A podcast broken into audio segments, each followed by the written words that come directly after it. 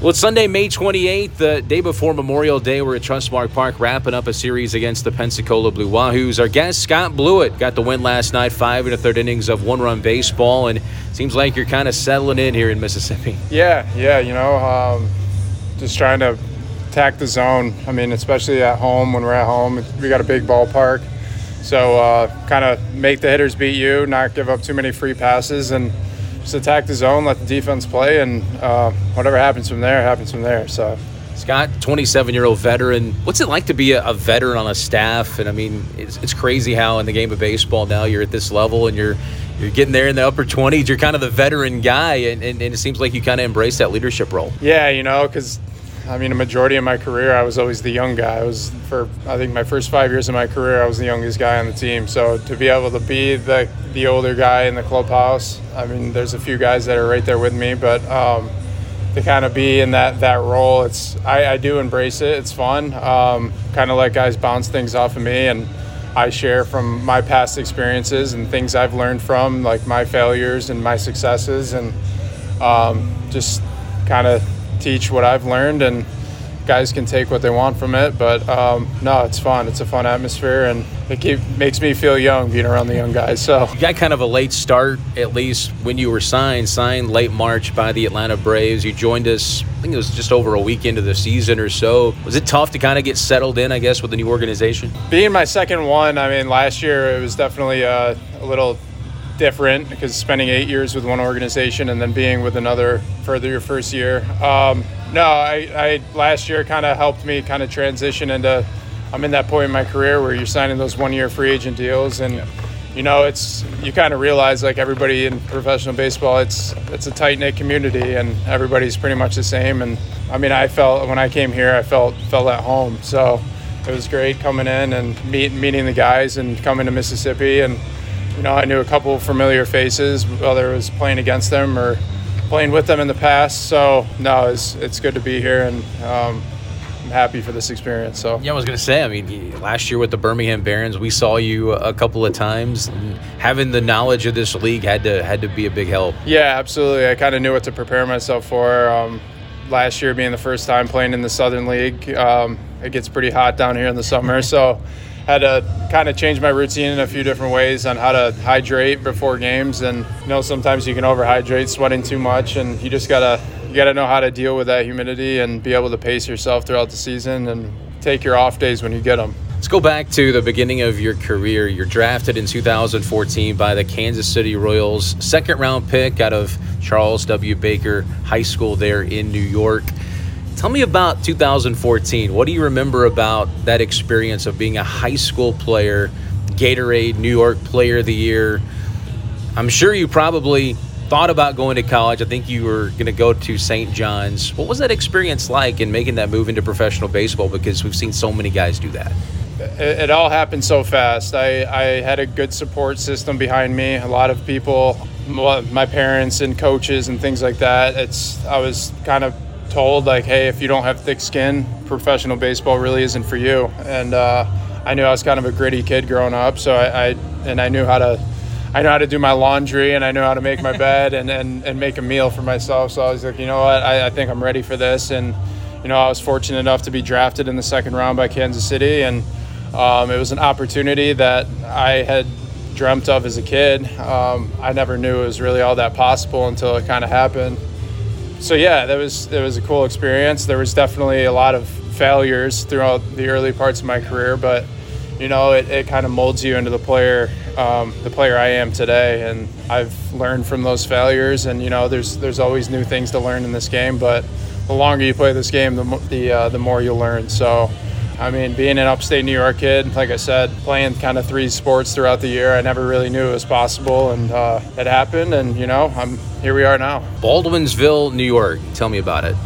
Um, it is beautiful in the late spring and summer and early fall, and then it is very cold from about say end of October to about May there's snow on the ground. So from baseball perspective, you, you there's a lot of indoor practices, uh, whether it's in a gymnasium or, or, a private facility. You know, I, as a kid growing up, I, I loved it because I was always outside. Whether it was like I said uh, in the spring, I was outside playing whether it was some kind of pickup sport or organized sport. And then in the winter, it was either snowboarding or playing some kind of snow football, something like that. So uh, we made the best of it up there, and um, I'm grateful to, to be from up there because it kind of gave me that uh, that grit that I have today. Charles W. Baker High School.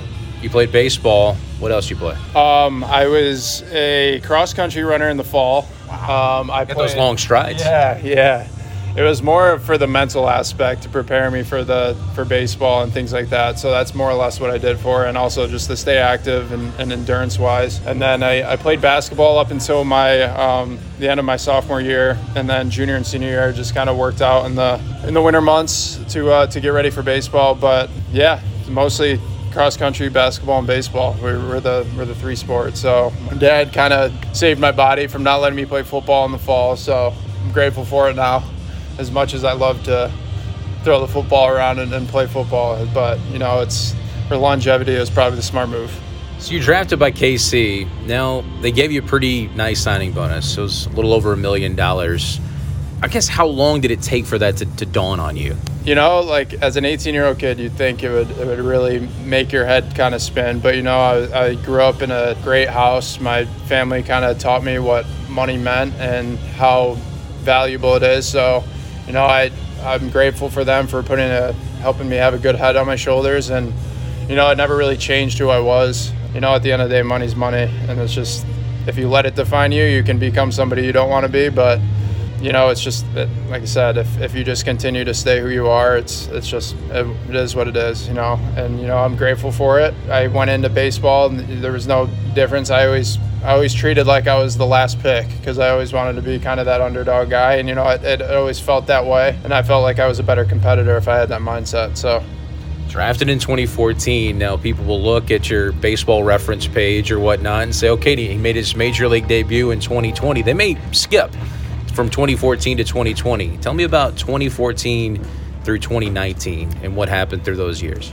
Yeah, you know, uh, so I was drafted, went to rookie ball, did okay, and did okay in rookie ball. You know, I always was kind of, I always lacked that consistency basically throughout pretty much my entire career. I, I, I, flashed the stuff that I was drafted for, and there, there were times I had my bad outings. You know, every like I said, every bump in the road, every every step in the road, it was always a learning process, and I've my dad always said it. I've always said it. I'm, I'm a bit of a late bloomer. So especially being from from upstate New York, where you can't play baseball year round, I still I, am 27, but you know I, I still feel like I'm 21, 22 in baseball years. So yeah, basically throughout those years, it was just kind of learning from those failures. In the moment, you don't really see it as a young kid, but as time passes and you start to kind of see the story unfold, you start to see what why you had to go through those experiences and how they kind of form you into a, a, better player each and every day. So yeah, I mean, I spent like I said, rookie ball, went spent two years in low A, spent a year in high A, spent a year in double A in 2019.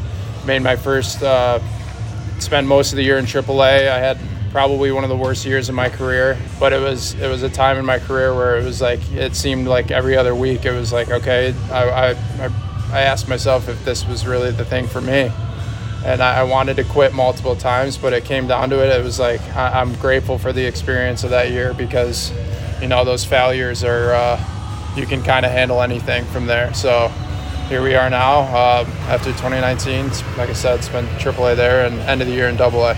2020, the the year I think everybody will remember for many different reasons. Of course, the pandemic season.